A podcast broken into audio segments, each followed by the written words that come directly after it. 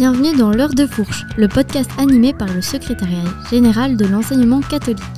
Si vous êtes acteur de l'enseignement et à la recherche de témoignages inspirants, de conseils, d'outils, d'actualités, vous êtes au bon endroit. Installez-vous confortablement et préparez-vous à être inspiré par L'Heure de Fourche.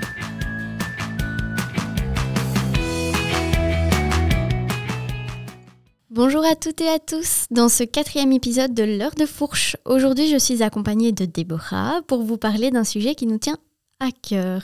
Hello Débo, comment tu vas aujourd'hui ? Hello Marie, ça va bien, bonjour chers auditeurs, j'espère que vous allez bien aussi, je suis très heureuse de vous retrouver pour un nouvel épisode de L'Heure de Fourche.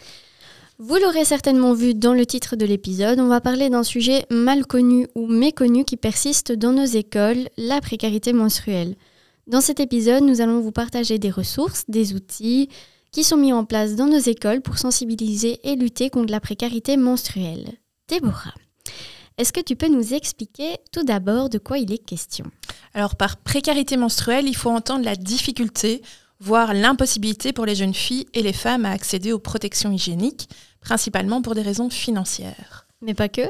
Non Marie, pas seulement, il y a aussi le manque d'accès à l'information sur la santé et la sécurité menstruelle et le manque d'accès à des endroits où se changer en toute sécurité. On comprend bien que c'est un problème invisible mais bien réel. Est-ce qu'il affecte au quotidien la vie des élèves et est-ce que ça entrave leur accès à l'éducation ?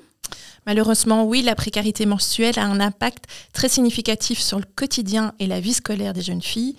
Il y a un sentiment de honte, de gêne, d'inconfort qui a pour conséquence l'exclusion quelque part sociale des jeunes filles. Et dans nos écoles, cela se traduit par des absences lors du cycle menstruel et n'oublions pas une charge mentale accrue chez les jeunes filles. Et en quelques chiffres, qu'est-ce que ça donne ? Alors en Belgique, 23,5% des femmes ont leurs règles, c'est-à-dire 2,7 millions de filles et de femmes. En moyenne, on dit qu'une femme vivra 500 cycles menstruels sur sa vie et aura ses règles durant 38 ans. Oh mon Dieu. Eh oui, rien que ça. Donc entre ses 13 ans et 51 ans, et bien évidemment c'est des statistiques, c'est des moyennes. On sait que les règles peuvent commencer bien plus tôt en cas de puberté précoce et on remarque de plus en plus chez les jeunes filles que les règles débarquent plus tôt. Il est difficile de donner un coup précis car cela dépend évidemment de plusieurs facteurs comme le choix et les achats des protections hygiéniques, les médicaments contre la douleur, les sous-vêtements et vêtements tachetés, les visites gynécologiques en cas de problème, mais cela reviendrait en moyenne entre 7,50 € et 10 € par mois. Eh oui, quand même. Donc, le tout multiplié par 500, en fait, les règles coûteront en moyenne sur une vie entre 3 750 € et 5 000 €. Et c'est incroyable. C'est juste incroyable, c'est juste énorme. On imagine tous les projets qu'on pourrait faire avec cette somme. Donc en 2021, une enquête menée par Synergie Wallonie indiquait que 29% des filles de 12 à 25 ans en Fédération Wallonie-Bruxelles ont déjà rencontré des difficultés financières pour se procurer des protections menstruelles. Et la Belgique, elle en est où par rapport à d'autres pays dans cette lutte contre la précarité menstruelle ?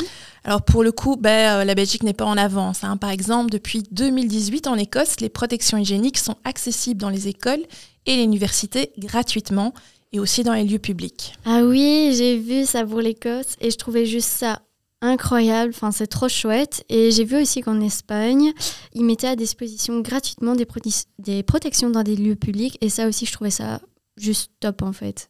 Oui, super. Mais même si on n'est pas les premiers de la classe en Belgique, ça bouge et les actions se multiplient.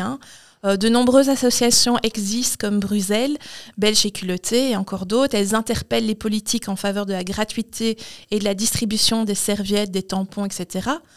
En 2017, la TVA est passée de 21 à 6% sur les produits menstruels et en 2021, une proposition de résolution visant à la mise à disposition gratuite des protections hygiéniques dans les écoles primaires, secondaires et supérieures a été déposée au Parlement de la Fédération Wallonie-Bruxelles. Et ces associations ne se limitent pas juste à interpeller ? Non, j'en reparlerai un peu plus tard dans l'épisode, mais elles s'occupent de la collecte, la distribution des produits menstruels. Elles informent, sensibilisent et éduquent tout public sur les thématiques en lien avec la santé et la précarité menstruelle pour libérer la parole et déconstruire surtout le tabou autour des règles. Et la précarité menstruelle, tout le monde doit se sentir concerné ou pas ? Bah oui, effectivement, hein, si l'éducation sur les règles des jeunes filles doit se faire à la maison, cela reste parfois très difficile d'en parler pour certaines jeunes filles. Les règles restent tabous dans certaines familles, dans certains milieux. D'autres jeunes filles passent la semaine dans un internat ou sont en famille d'accueil et elles n'osent pas en parler. Donc l'école vient donc naturellement compléter cette éducation et c'est primordial. L'école se doit d'être un lieu bienveillant et sécure en cas de précarité menstruelle, d'oubli, de ménarche, de cycle menstruel irrégulier. Déborah, tu as enseigné en 5e et 6e année du primaire pendant presque 20 ans, c'est bien ça? Oui, c'est ça. Tu peux nous parler de ton expérience dans ton école? Est-ce que les filles venaient te voir pour te demander peut-être des protections ou pas du tout? Oui, alors Marie, pour un peu resituer, en fait, j'ai enseigné pendant presque 20 ans dans une école dont l'indice socio-économique était de 1, en 6e primaire la plupart du temps. Et donc, pas mal de mes élèves, au cours des années, venaient souvent me parler du fait qu'elles étaient réglées, peut-être pour la première fois, souvent accompagnées d'une copine, hein, parce qu'on sent que c'est toute la difficulté de la gêne de venir parler. Et elles venaient me voir pour savoir ce qui leur arrivait. Et ensuite, moi, je leur expliquais ce qui se passait. Mais je sais que tous les enseignants ne se sentent pas à l'aise pour en parler. Oui, bien sûr. Ça n'a jamais été le cas pour moi parce que j'en parlais avec elles, mais j'en parlais aussi plus généralement en classe, avec les garçons y compris. Ce qui me concerne, il n'y avait pas de tabou autour de ça. Et donc, surtout, il était indispensable d'avoir des protections hygiéniques à portée de main pour les jeunes filles. Donc, je savais qu'en début d'année, sur ma petite liste de rentrée, il y avait les serviettes hygiéniques à disposition pour elles et elles savaient qu'elles pouvaient venir à n'importe quel moment. Mais c'est vrai que c'est quelque chose que je faisais de ma propre initiative. Oui, il n'y avait pas de projet autour. Donc, j'y mettais de ma poche. Mais je constate, et je l'ai vu en préparant l'émission, en me renseignant auprès d'autres collègues, qu'on est beaucoup dans le cas, en fait. Mais j'imagine, oui. Et justement, nous allons surtout nous intéresser à ce qui est mis en place dans nos écoles.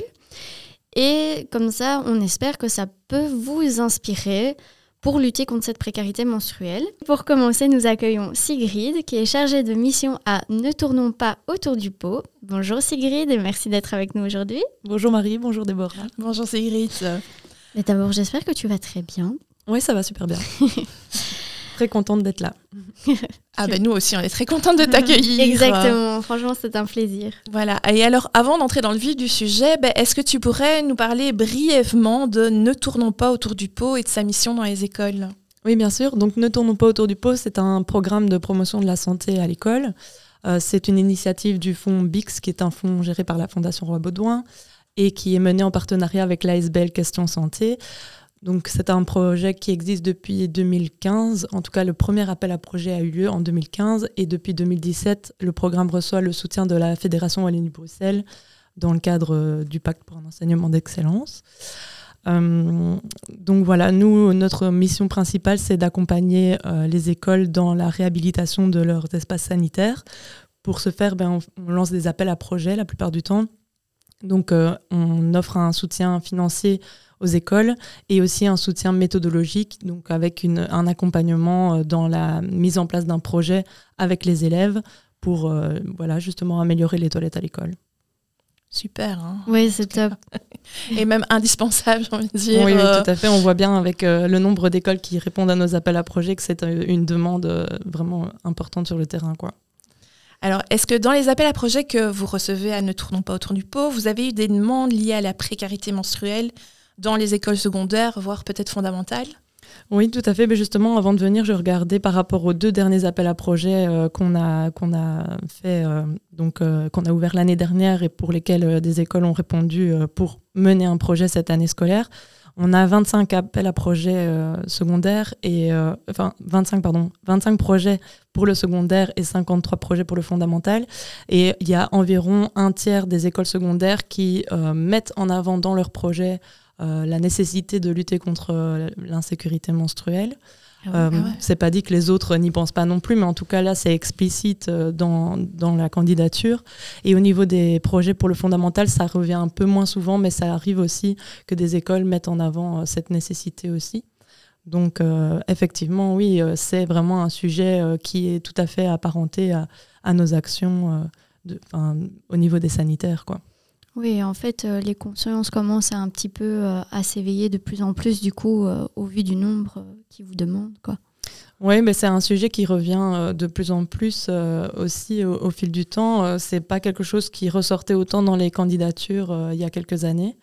Alors ici, l'année dernière, on a travaillé exclusivement avec des écoles secondaires, et on a bien vu aussi au moment où on les réunit, donc on fait des moments d'intervision avec les écoles en projet, que c'était un sujet qui revenait beaucoup sur la table.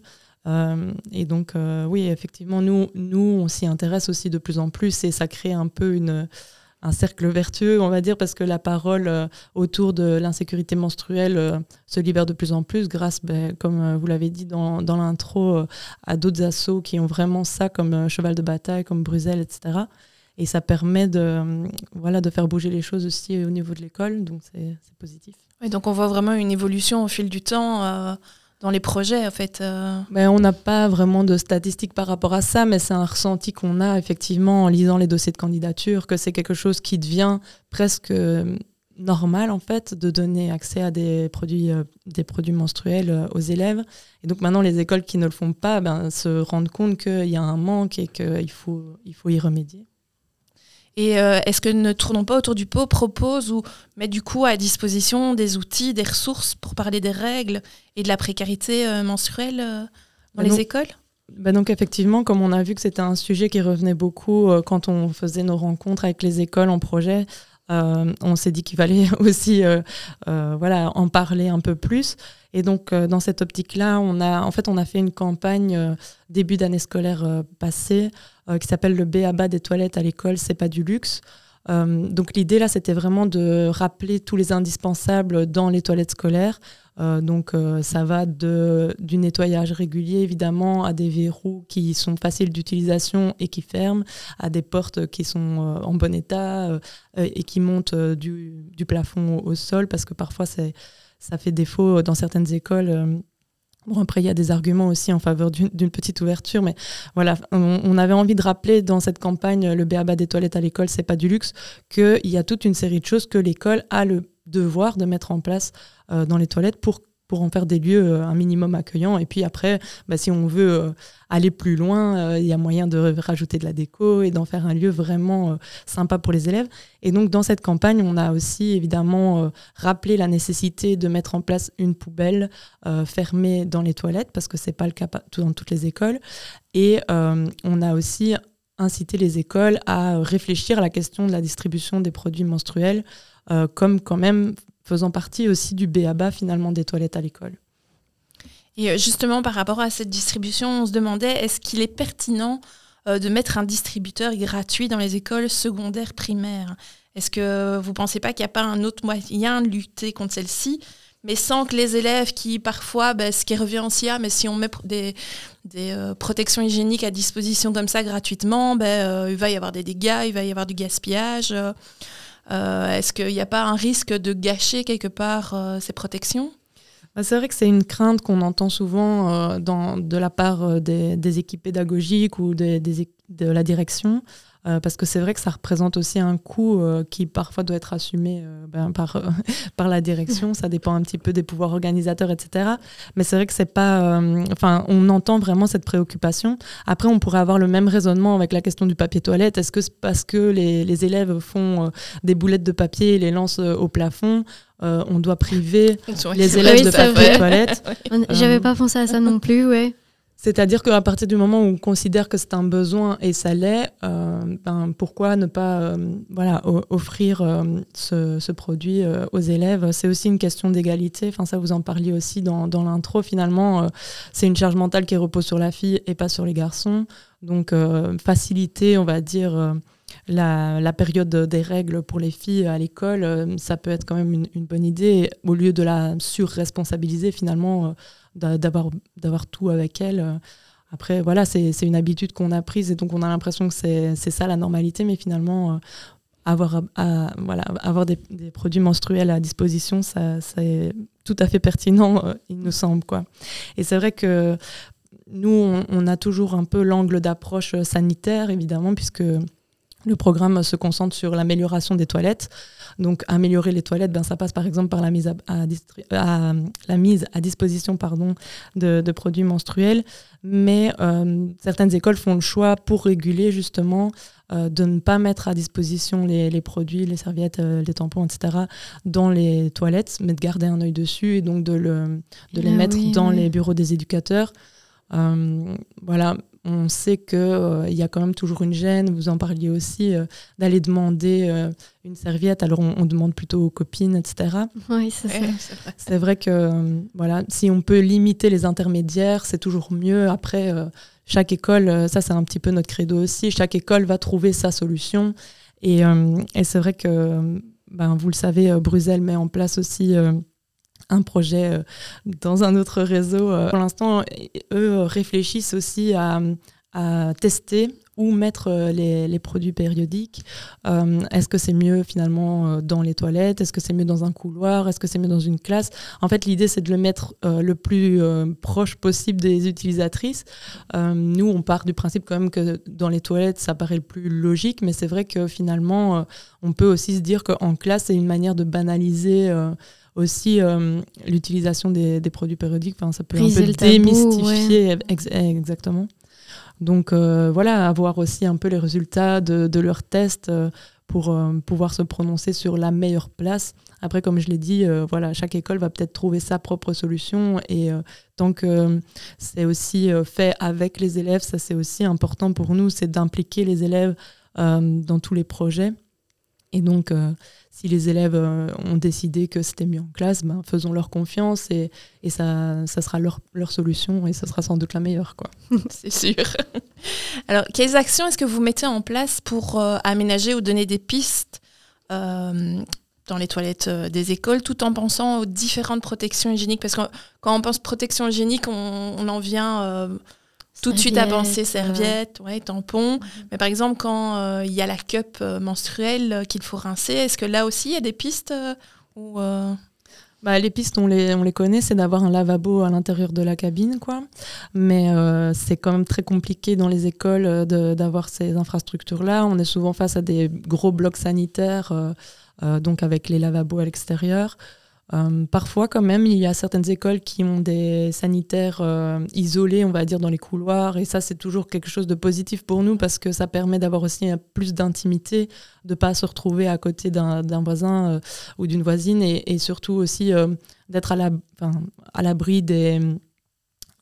pendant les récréations, en tout cas, c'est vrai qu'il y a une forte fréquentation des blocs sanitaires, et donc avoir des sanitaires dans les couloirs et tout, ça permet aussi d'être moins peut-être stressé, ou parce qu'il y a vraiment aussi la peur d'être entendu. Enfin voilà. Et oui, quand on enlève la protection, c'est le cas. Pour les besoins naturels, on va dire, mais aussi pour changer sa protection périodique. C'est vrai que c'est pas toujours agréable que tout le monde le sache, même si on est d'accord, il n'y a pas de tabou là-dessus, mais quand même, il faut respecter aussi le fait que certains élèves n'ont pas envie que ça s'ébruite. Et donc, je ne sais plus ce que je disais par rapport à ça, mais oui, par rapport à des nouvelles protections, aux nouveaux produits menstruels type cup, même culotte menstruelle, etc. C'est vrai que ce n'est pas hyper évident dans les écoles. C'est pour ça d'ailleurs que ce qu'on propose, les actions qui sont mises en place, ça se concentre surtout sur les serviettes et parfois aussi les tampons, parce que c'est finalement le plus pratique pour mettre à disposition. On imagine mal qu'on mette à disposition des culottes menstruelles pour tout le monde, ça a moins de sens, mais c'est aussi parce qu'en fait, on se rend compte qu'il n'y a pas vraiment moyen de les utiliser, quoi.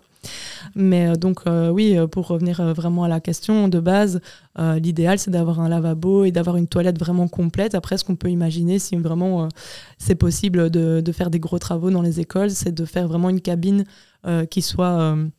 accessible à tout le monde, le plus inclusif possible, avec justement ce lavabo, peut-être une petite douchette. Je sais bien qu'à l'UCL, ils ont fait ça dans certaines facultés. Comme ça, finalement, la personne qui se rend dans cette toilette-là, elle a ce dont elle a besoin. Et elle peut se changer comme bon lui semble avec le produit qu'elle a choisi, quoi. Ça, c'est génial comme projet. Oui, vraiment. Alors, si vous aviez des conseils à donner aux écoles pour briser le tabou des règles, Donc c'est vrai que, comme je disais tout à l'heure, nous, on se concentre vraiment sur les toilettes à l'école. On ne parle pas tellement finalement d'éducation, voilà, par exemple sur la santé menstruelle. Ça, c'est plutôt justement le créneau, on va dire, de BruZelles ou d'associations ou de l'EVRAS, d'associations qui sont vraiment spécialisées là-dedans. Là, ça sort un petit peu de notre domaine d'expertise, mais tout ce qu'on peut dire, en tout cas, c'est qu'on a toujours, demander aux écoles qui menaient des projets Ne tournons pas autour du pot d'articuler en fait des aménagements, l'aménagement des infrastructures, l'organisation et la sensibilisation. Pour nous, c'est vraiment un trio gagnant. Donc, pour reprendre les exemples de simplement améliorer les toilettes à l'école, c'est important d'agir sur les infrastructures, de faire en sorte que le B.A.B.A. dont je parlais tout à l'heure soit là. Mais c'est important de réfléchir aussi à l'organisation, c'est-à-dire l'accès aux sanitaires. Et ça, pour la question des règles, c'est hyper important aussi. Empêcher les élèves d'accéder aux toilettes pendant les cours, c'est un vrai problème pour tout le monde, mais aussi pour les élèves qui ont leurs règles. Parce que c'est vrai que c'est toujours plus... Enfin, on ne choisit pas quand on doit changer. Et parfois, il n'y a pas de récré suffisamment régulièrement pour pouvoir, pouvoir avoir une bonne santé menstruelle, finalement. Et donc, réfléchir à l'organisation. Et puis, enfin, la sensibilisation. Donc, c'est vraiment aussi le troisième pilier, c'est d'en parler. Donc, nous, pour tout ce qui concerne les projets Ne tournons pas autour du pot sur les toilettes, c'est le fait d'impliquer les élèves, de les responsabiliser, de parler du sujet des toilettes et d'en faire finalement un sujet comme un autre dans les cours, parce qu'il y a vraiment plein de choses à dire sur ces sujets-là. Et donc, pour la question des règles, c'est exactement la même chose. C'est aussi en parler en classe, responsabiliser les élèves, mais pas avec un discours non plus trop moralisateur, plutôt faire en sorte que... par eux-mêmes, ils réalisent des projets et qu'ils se rendent compte que c'est important. Et donc, c'est vrai que j'ai oublié de dire tout à l'heure, dans les outils qu'on propose sur les règles, on a aussi fait un webinaire sur la question des règles à l'école, dans lequel intervenait justement BruZelles. Et on avait fait intervenir aussi des élèves, donc c'était des élèves qui avaient déjà terminé leur cursus, mais qui avaient mis, quand elles étaient en 5e en réto, en place un projet de distribution de produits périodiques. Donc, elles avaient fait ça dans une boîte. Ça s'appelle d'ailleurs Boîte sans tabou. Et donc, elles avaient vraiment décidé de mener ce projet par elles-mêmes. Elles avaient heureusement reçu le soutien de leur direction. Et donc, elles étaient passées dans les classes pour parler de l'initiative. Et on voit que quand c'est des projets comme ça... même si tout n'est peut-être pas forcément parfait au niveau de la distribution, c'est pas des distributeurs tip-top, mais c'est un peu des bricolages, mais c'est super chouette parce que du coup, les autres élèves comprennent beaucoup mieux aussi l'initiative, ils se rendent compte que c'est fait par les pairs, et donc il y a plus de respect finalement de ces infrastructures-là que quand on les pose et en fait on dit rien. Ouais, j'imagine. Tout à fait. Et là, ici, tu nous parlais de ce webinaire qu'on peut retrouver sur votre site. Alors, comment font les écoles pour prendre contact avec vous ? Alors, oui. Justement, on a notre site internet, donc www.netournonspasautourdupot.be. Et c'est vrai qu'on a beaucoup de ressources pour les écoles accessibles gratuitement sur ce site. Donc, toute notre méthodologie de projet.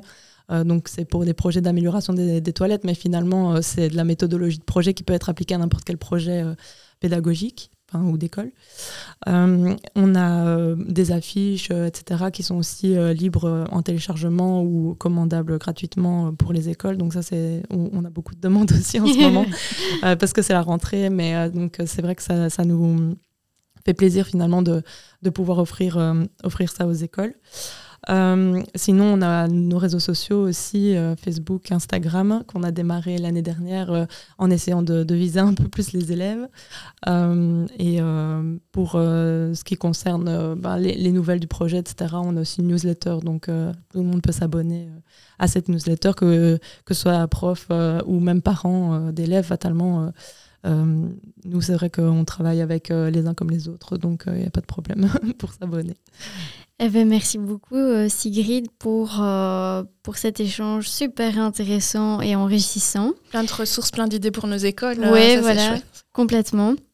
Donc, je rappelle à nos auditeurs qu'ils pourront retrouver tous les renseignements sur « Ne tournons pas autour du pot » dans notre description d'épisode. Merci beaucoup, Sigrid. Merci à vous. Comme nous vous l'avons dit au début de cet épisode, notre but est de vous donner des pistes, des solutions pour lutter contre la précarité menstruelle dans vos écoles. Même si Sigrid de « Ne tournons pas autour du pot » nous a donné de très très bonnes idées, on voulait mettre en avant quand même un cas pratique d'une de nos écoles. Donc, on vous l'a expliqué aussi avant, en long et en large, la précarité menstruelle, ça touche énormément de jeunes filles. Et j'ai l'impression, dites-moi si je me trompe, que ça touche encore plus les étudiantes qui font des études supérieures. Bah oui, Marie, parce que ne l'oublions pas, les études supérieures, ça a un coût. On n'est plus dans l'enseignement obligatoire et donc plus de gratuité scolaire. Exactement. Donc, entre le minerval à payer, les frais d'inscription et les à côté, je pense par exemple aux syllabus qui ne sont pas toujours fournis non plus, le matériel numérique, si les parents n'aident pas ou si on n'est pas éligible à la bourse d'études, ça commence à faire quand même beaucoup d'euros dépensés. Donc, imaginez encore payer pour des protections hygiéniques, ça fait quand même beaucoup en fait. Oui, en sachant que malheureusement, tous les parents ne savent pas surmonter tous ces coûts. Hein. Mais cela dit, on a des chouettes écoles dans notre réseau et des chouettes écoles qui pensent à cette cause et au bien-être des étudiantes. Valentine, assistante sociale à l'EPHEC, a mis en place un distributeur gratuit dans les toilettes des filles. Hello Valentine, on est Bonjour. Très très heureuse de t'accueillir pour parler de l'initiative que tu as mise en place. Bonjour à toutes et à tous, je suis très contente d'être ici. Donc, je vais d'abord me présenter. Donc, comme tu l'as dit Marie, donc, je m'appelle Valentine et je suis assistante sociale au service social de l'EPHEC depuis maintenant 3 ans. Et donc, en tant qu'assistante sociale, mon travail consiste en 3 gros axes. Mener des entretiens individuels avec les étudiants, la mise en place de projets collectifs, dont le projet des distributeurs, et ensuite créer des partenariats avec des services externes à l'EPHEC qui seraient utiles aux besoins des étudiants de l'EPHEC. Est-ce que tu peux nous expliquer un petit peu comment t'es venue l'idée du coup d'installer ce distributeur dans les toilettes ? Mais oui, tout à fait. En fait, ça part d'un postulat un peu personnel où il y a quelques années, pour la première fois, j'ai entendu parler du terme la précarité menstruelle et je n'avais jamais entendu avant ce terme-là. Et donc, je me suis un peu renseignée sur ce que c'était. Et en fait, je m'étais rendu compte que, en Belgique, il y avait des femmes qui ne savaient pas se payer des produits hygiéniques. Et donc, bien avant que je commence à l'EPHEC, je me posais des questions. Puis, je voyais aussi en Écosse, en 2020, qu'ils avaient voté une loi obligeant les établissements à mettre des produits hygiéniques pour les filles dans les établissements et tout ça gratuitement. Et donc, je me demandais mais pourquoi en fait on ne fait pas ça en Belgique. Et donc, quand je suis arrivée à l'EPHEC, j'avais dans le coin de ma tête cette idée de mettre des distributeurs dans les toilettes des filles. Et donc, ça a commencé j'ai pris contact avec l'association BruZelles qui nous a donné des trousses de serviettes hygiéniques. Et donc, il y avait au bureau du service social des serviettes, et les étudiantes pouvaient venir toquer à la porte et demander des serviettes. Donc, au début, c'était ça.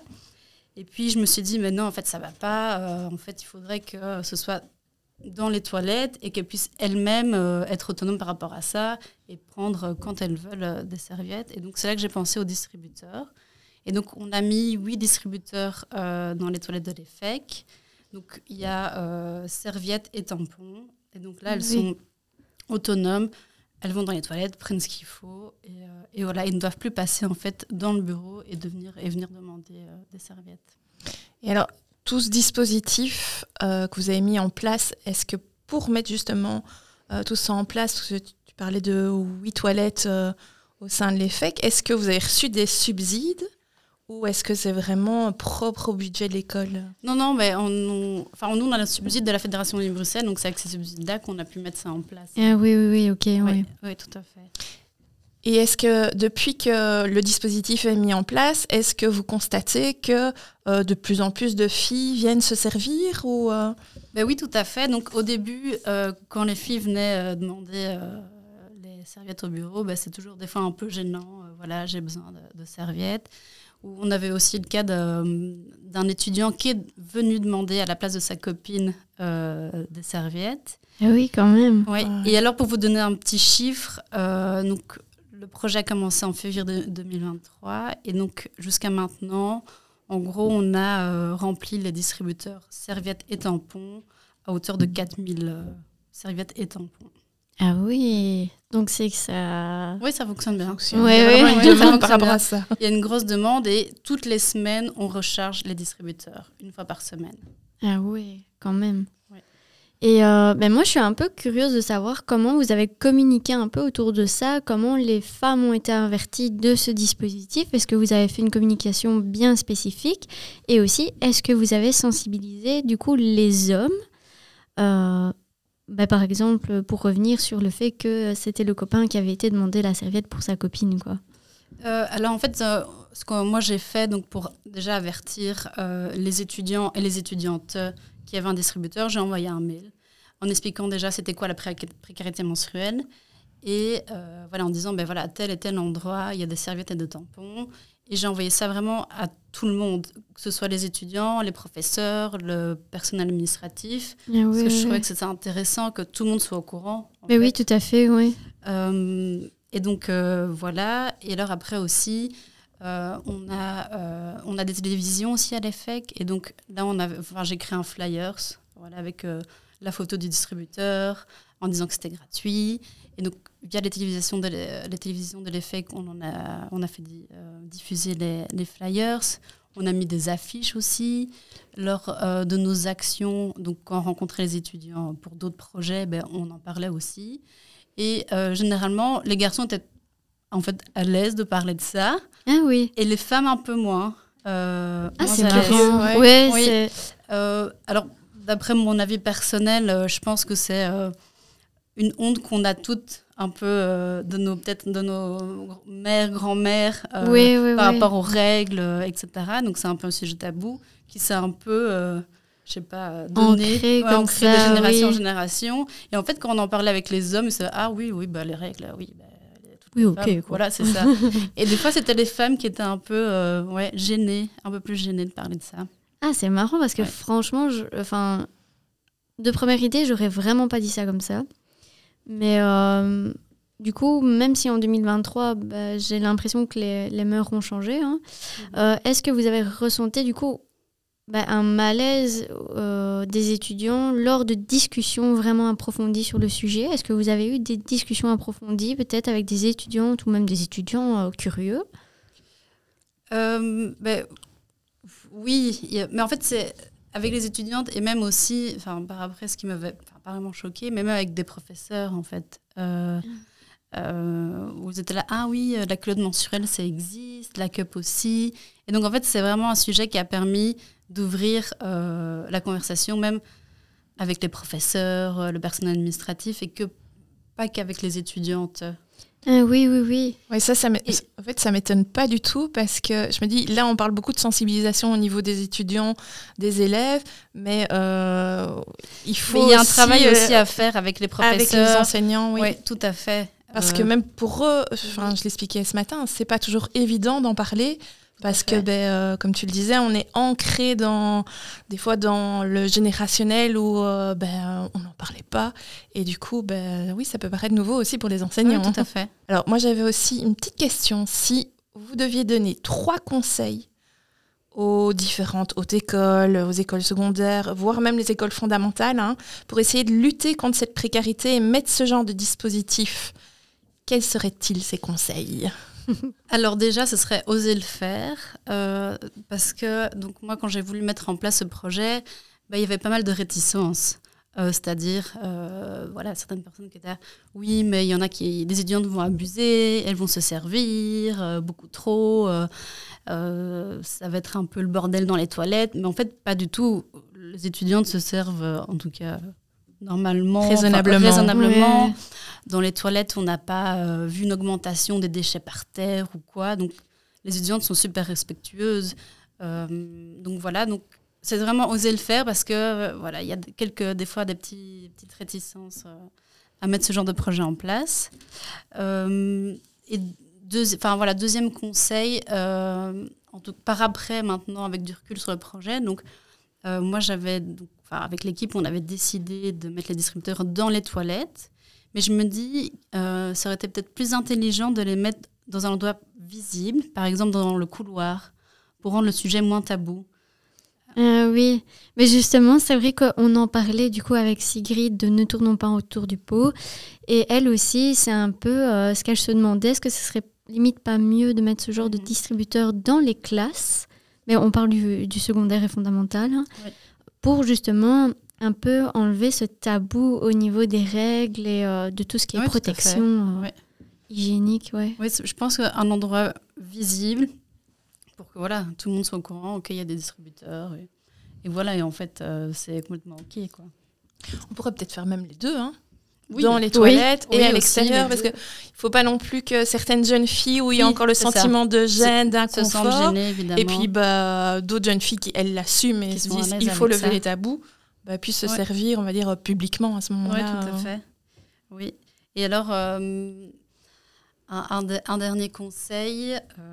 Là, je lis mon copion parce que... Oui, et aussi, en fait, ça ne demande pas un grand investissement de mettre ça en place. C'est vraiment genre deux clous, deux trous dans un mur, et voilà, c'est tout. Et alors, donc, comme moi je le disais, donc, moi je les recharge une fois par semaine, et ça me prend peut-être 10-15 minutes sur la semaine. Et au niveau budget, ça ne représente pas non plus un budget énorme. Je pense que donc, depuis donc, février 2023 jusqu'à maintenant, donc, en comptant l'achat des distributeurs qu'on n'achète qu'une seule fois et le recharge, on en a eu plus ou moins pour 3 000 €. Ah oui, pour les 8 alors. Pour les 8 distributeurs, avec à chaque fois recharge et tampon. Et là, on a plus ou moins pour 2 ans de recharge, quoi. Donc, ce n'est pas non plus un grand investissement, ni... niveau budget, un grand coup au final. Mais franchement, merci beaucoup pour ce superbe échange. Merci Valentine pour tes explications et ta bonne humeur. Merci à vous. J'espère que nos auditeurs dormiront ce soir avec de nouvelles idées. Ouais, et en parlant d'idées, pour terminer, une bonne idée et une bonne nouvelle à annoncer pour les écoles. Oui, une très très bonne nouvelle. Un pas de plus contre la précarité menstruelle dans nos écoles. Alors sachez que pour votre bonne information, la centrale des marchés du SeGEC a ajouté des protections hygiéniques sur sa plateforme. Donc un message vraiment à faire passer à toutes les écoles, qu'on se le dise, parce que ça veut dire que l'achat de protections hygiéniques revient vraiment à moindre coût pour nos écoles. Super. Et oui, très bonne initiative. Oui. Alors tout de suite, on retrouve la rubrique Bon plan de Déborah. Je peux déjà vous dire qu'elle a trouvé des pépites. Vous êtes dans l'Heure de Fourche, le podcast du SeGEC. Alors, pour cet épisode sur la précarité menstruelle, j'avais envie de vous présenter des bons plans en rapport avec le thème et les règles en général pour outiller nos écoles. Je commence par 2 livres sur le thème des règles. Le premier, dont je vous avais parlé déjà dans l'entrée libre 179 du mois de mai, que vous pouvez relire sur notre site, évidemment entrée libre, le livre s'appelle « Kiff tes règles » de Gaëlle Baldassari aux éditions Larousse. L'auteur s'adresse directement aux jeunes filles pour libérer la parole sur les règles et pour leur apprendre à aimer leur cycle menstruel et à mieux connaître leur corps pour faire équipe avec lui. Ça a l'air sympa, ça. Un livre, je trouve, vraiment à mettre entre toutes les mains des jeunes filles, hein. On y trouve les réponses sans tabou à toutes les questions sur les règles et le cycle menstruel. Il est vraiment très bien écrit, très complet, sur le fonctionnement du corps féminin, comment se repérer dans le cycle menstruel. Et ça donne aussi plein de conseils sur les différentes protection périodique, sur les possibles douleurs à ne pas minimiser et sur les signaux d'alerte. Ah, ça c'est vraiment bien parce que moi, quand j'ai eu mes premières règles, j'avais pas encore un peu toutes ces ressources et en fait on était vite limité protection hygiénique traditionnelle style serviette, tampon, quoi. Oui, ici l'auteur Gaëlle Baldassari, elle passe en revue toutes les protections qu'on pourrait avoir pour les jeunes filles, donc vraiment très bien fait. Un livre aussi avec des témoignages. On peut se retrouver dans les témoignages de certaines jeunes filles et je trouve que c'est vraiment, comme je l'ai dit, un livre à mettre entre toutes les mains, un livre indispensable. Et puis, il faut savoir aussi que Gaëlle Baldassari est très, très active sur les réseaux sociaux. Donc, dans Kiff tes règles, elle propose que les jeunes puissent directement lui poser des questions. Je termine aussi en disant qu'elle a aussi écrit un autre livre sur le même thème qui s'appelle « Kiffe ton cycle » et qui est d'ailleurs le nom de ses comptes Facebook et Instagram. Donc Déborah, tu nous conseilles vivement d'avoir ça dans notre bibliothèque de classe ou d'école, le livre « Kiff tes règles » de Gaëlle Baldassari, si je le dis bien, aux éditions Larousse, c'est ça. Hein, oui, tout à fait Marie, indispensable. Pour le deuxième livre, parce que je vous ai parlé de deux livres, je te laisse la parole Marie, parce que c'est toi qui vas nous en parler cette fois-ci. Donc le livre c'est « Ceci est mon sang » d'Élise Thiebaud, qui est paru aux éditions La Découverte. Il date de 2017, mais il t'a marqué Marie. Est-ce que tu peux nous expliquer pourquoi ? On échange les rôles. Oui. En fait, moi, quand j'ai découvert ce livre, j'étais encore aux études à la haute école et j'étais assez intriguée parce qu'en 2017, en fait, on commençait seulement un petit peu à libérer la parole sur le sujet des règles et de rendre ça en fait moins tabou. Tout à fait, ouais. Je peux te dire que je suis un peu plus âgée que toi et on n'en parlait pas vraiment. J'imagine. Mais oui, parce que moi, du coup, j'ai que 25 ans en quelque sorte et ça date de 2017 donc c'est quand même récent encore quoi. Et mais vraiment je suis tombée en fait par hasard sur ce livre en scrollant sur Instagram en regardant comme ça des publications à droite à gauche et en fait je me suis plongée du coup dans le récit, j'ai décidé de l'acheter et de le lire et franchement j'ai adoré parce que il parle des règles oui. Mais il inclut aussi une part de féminisme et je trouvais ça très intéressant parce que je me rendais pas compte que par exemple dans d'autres cultures, elle explique que dans d'autres cultures, il y a des femmes qui sont carrément mises à l'écart pendant leur période de règles et elles sont considérées en fait comme impures et si elles restent dans le clan en quelque sorte, elles risquent de donner tout ce qui est impur aux hommes. Et je trouvais ça totalement hallucinant. C'est vraiment fou de voir en fait la conception, la représentation des règles dans les différentes cultures. Hein. Oui, mais totalement. Et en fait, elle donnait vraiment plein de petites anecdotes comme ça sur toutes les cultures où comment les règles sont vues par ces cultures. Et je trouvais ça super intéressant.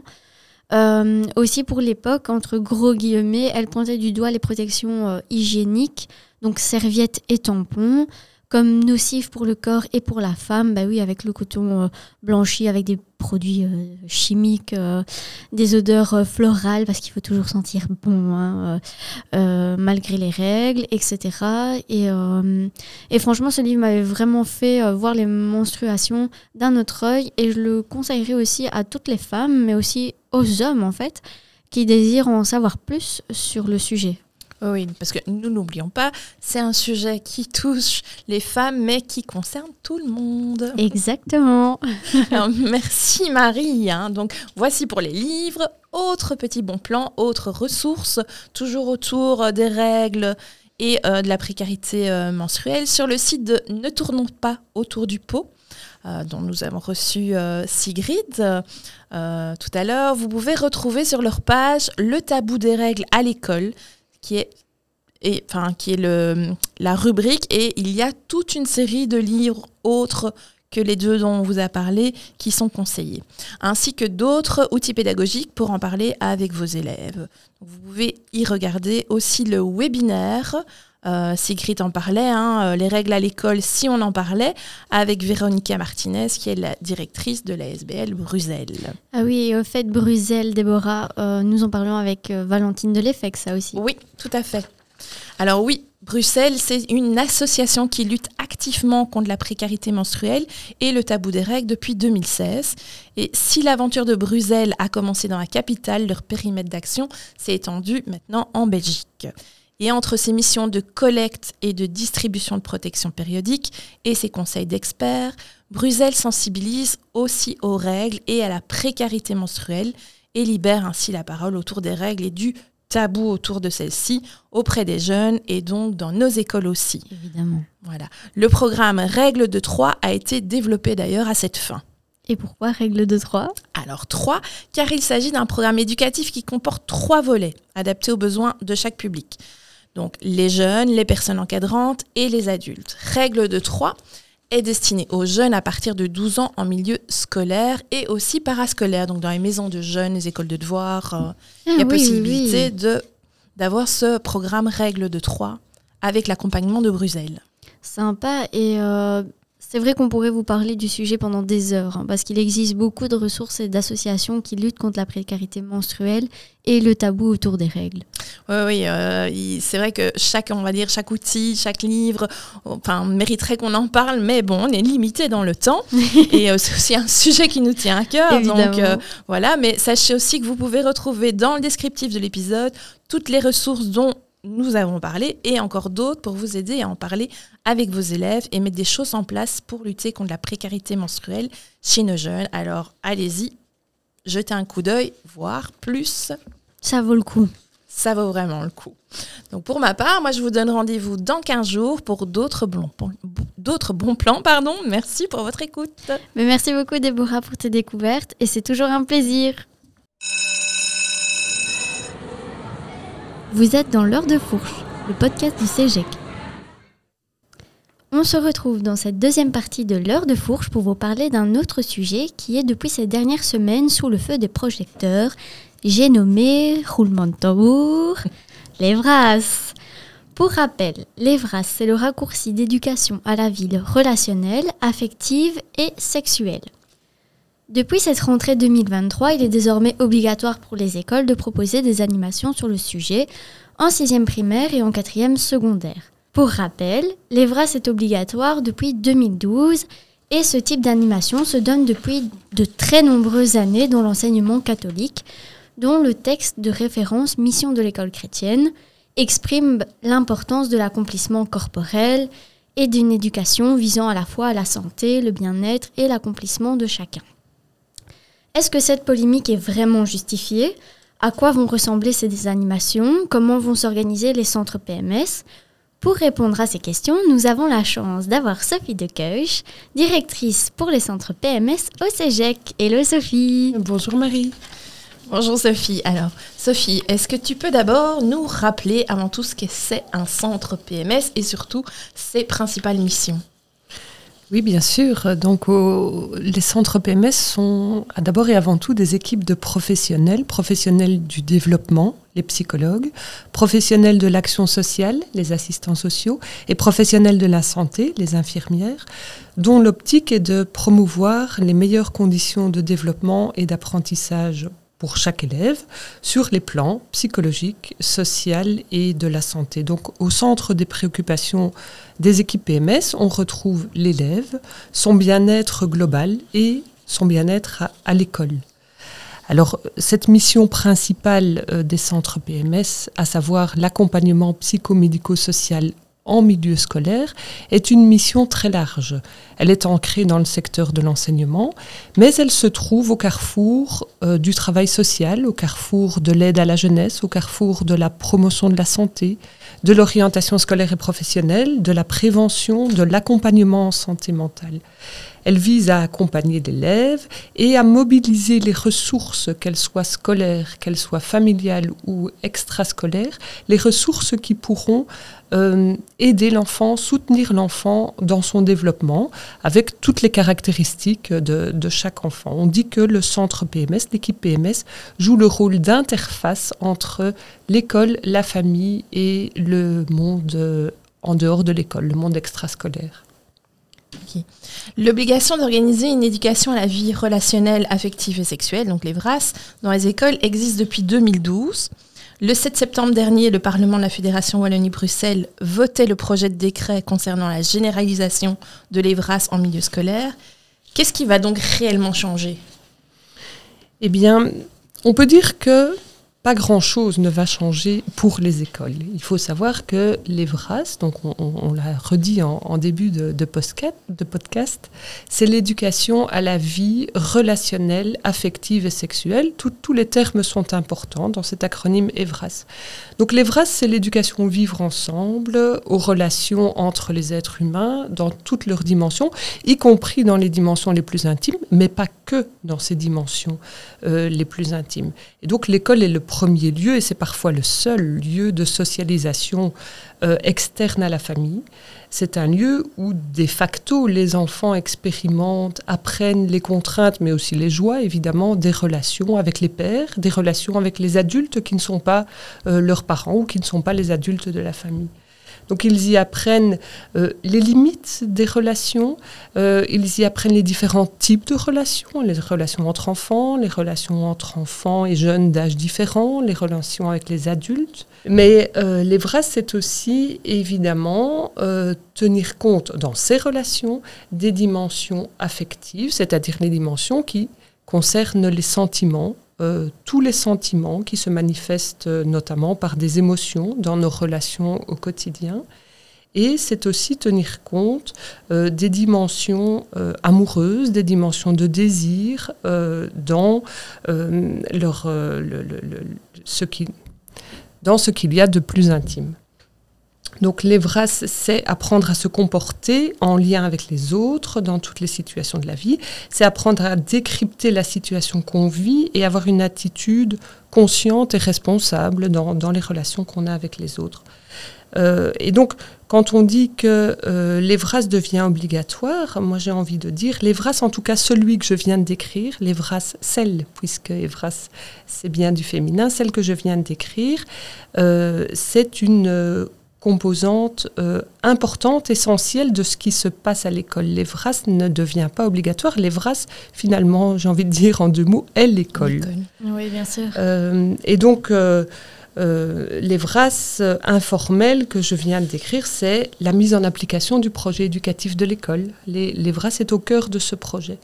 Mais pour bien comprendre, il faut pouvoir distinguer cet EVRAS informel, cet EVRAS vécu que je viens de décrire, de l'EVRAS formel, qui tient alors de l'information, des apprentissages scolaires, et que le législateur a décidé d'opérationnaliser de deux manières différentes dans le champ scolaire.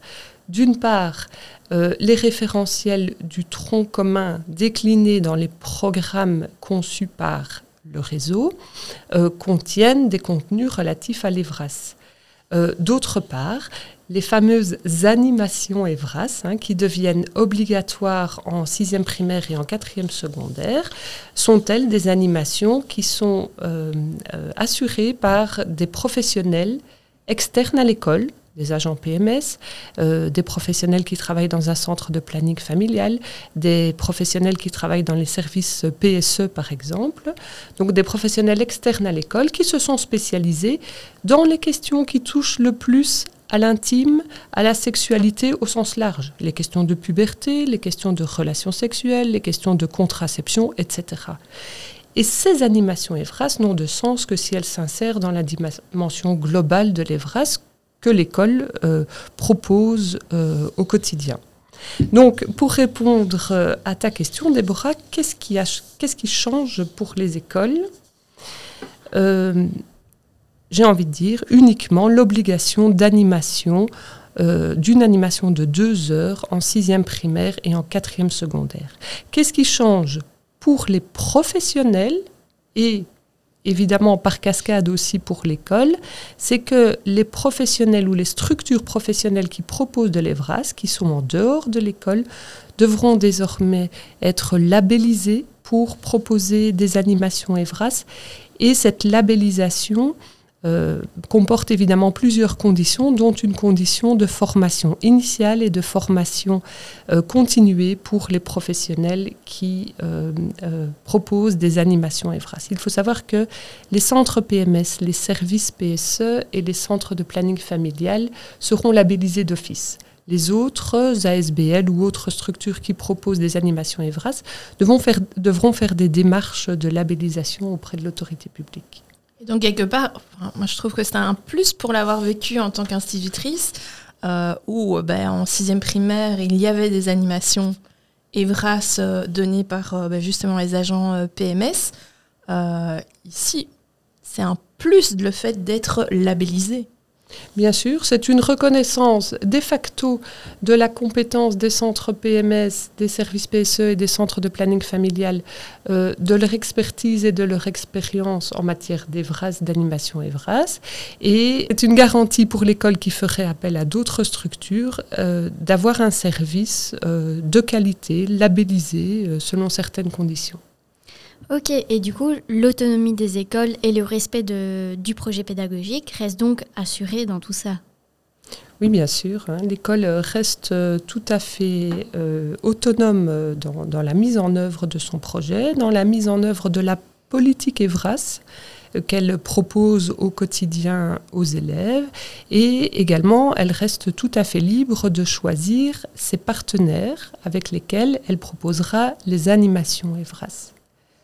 Ok, bah écoute, la dernière fois, moi je me promenais sur Facebook, c'est un peu mon métier, et je suis tombée du coup sur beaucoup de publications qui ciblaient les EVRAS, mais très négativement. Et donc, je suis tombée sur une personne qui disait ceci, attention c'est un peu long, évidemment que l'apprentissage des réalités du sexe est important pour les enfants ados, ça va se passer à la maison mais aussi à l'école. Seulement, quand on voit que le nouveau programme EVRAS prévoit les joyeusetés suivantes, par exemple, dès 9 ans, reconnaître le partage de sextos, donc des messages à caractère sexuel, ou des nudes, qui sont des photos dénudées, peuvent être excitants et source de plaisir, ou les sextos, les règles pour limiter les risques, on peut quand même se poser des questions. L'équivalent existe pour les différentes tranches d'âge, en élevant le niveau au fur et à mesure, bien sûr. Au cas où vous ne seriez pas au courant, c'est ça qui sera enseigné à vos enfants cette année. Alors, est-ce que finalement la source de la polémique n'est pas ce fameux guide EVRAS dont certains points posaient question dans la première version? Le SeGEC avait d'ailleurs réagi. Oui, tout à fait. Hein. Donc ce guide a été conçu par un groupement d'associations scolaires et non scolaires, qui s'appelle les stratégies concertées EVRAS. Ce guide a un volume de 300 pages. Donc, ceux qui prétendent avoir lu l'entièreté du guide, je ne sais pas si c'est toujours la réalité. Ça, c'était pour le clin d'œil. Mais sur les 300 pages du guide, qui est un guide de qualité sur son contenu, il est évident que, en tout cas dans la première version du guide, quelques passages, on parle ici de 3 ou 4 passages sur les 300 pages, étaient formulés de manière inadéquate. Et certains ont vu derrière ces maladresses de formulation un militantisme pour une tendance ou pour une autre, militantisme qui a déplu.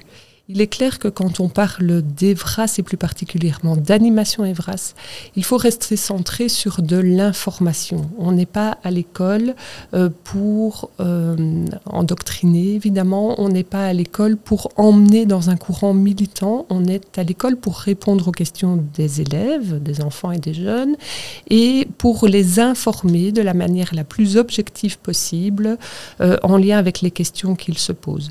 Donc, des recommandations étaient inadéquates. Le SeGEC a en effet envoyé un courrier à les ministres, on était au mois de décembre 2022 à l'époque, pour lui demander de bien vouloir modifier ces formulations inadéquates, ce qui a été fait.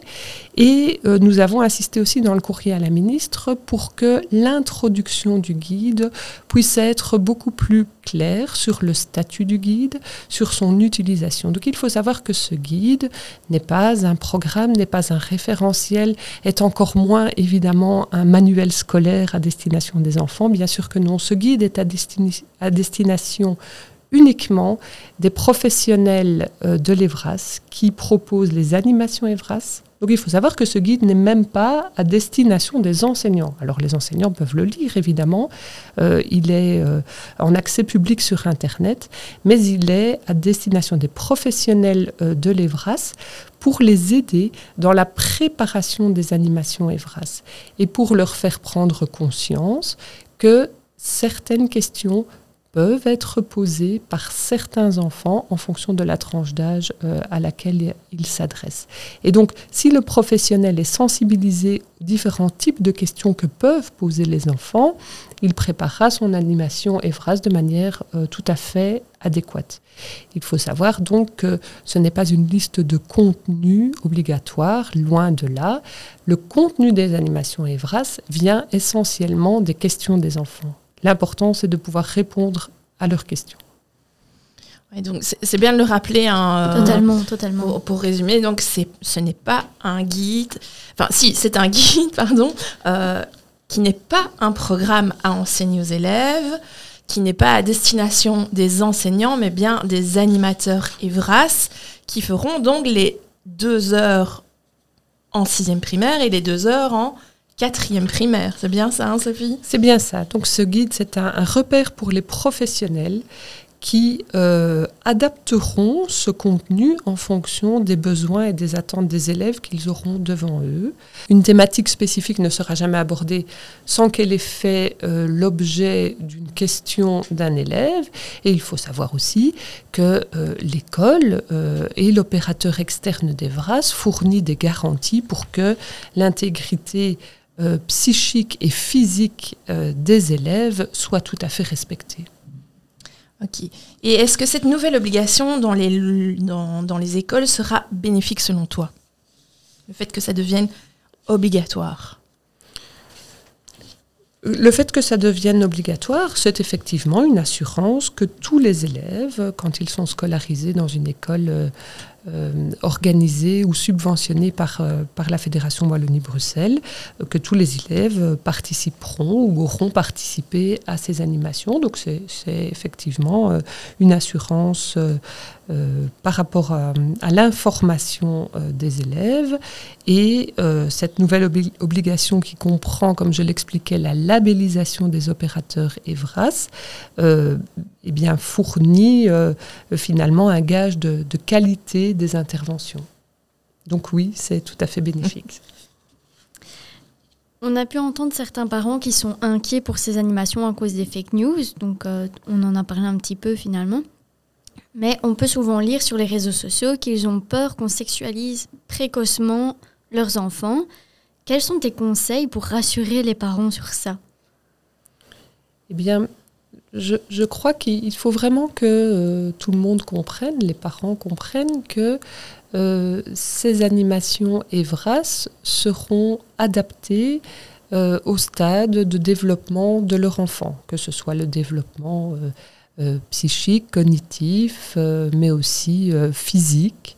Les animations EVRAS aborderont des questions qui préoccupent leurs enfants et n'aborderont pas des questions que l'adulte amènera lui-même ou des questions qui ne sont pas du tout en phase avec le stade de développement de leur enfant. Donc ça, je crois que c'est quelque chose qui est de nature à pouvoir rassurer les parents.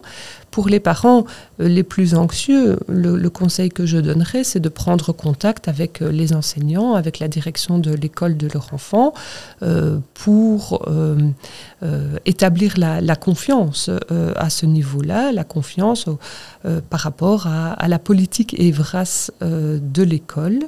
Cette confiance se construit au quotidien et elle se construit notamment par le dialogue entre l'équipe éducative et les parents. Merci beaucoup Sophie pour tes précisions sur l'EVRAS. Je pense qu'elles étaient nécessaires. J'espère que nos auditeurs ont eu réponse du coup à leurs questions. En tout cas, vous l'aurez compris, l'EVRAS ne se limite pas au S de sexuel. Ces animations participeront à la construction de l'éthique relationnelle d'un jeune en l'accompagnant dans la construction de son identité en tant qu'individu à part entière, mais aussi en tant que personne en rapport avec les autres et évoluant au sein de la société. Merci de nous avoir écoutés aujourd'hui et on se dit à dans 15 jours pour l'épisode 5 de l'Heure de Fourche qui aura pour thème le harcèlement scolaire avec un invité très spécial que Déborah adore. On vous laisse un peu la surprise. Voilà.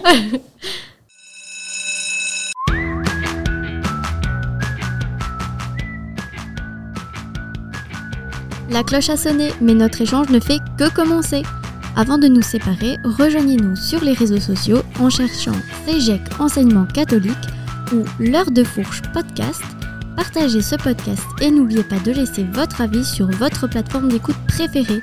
Merci pour votre présence et à dans 2 semaines pour un tout nouveau rendez-vous.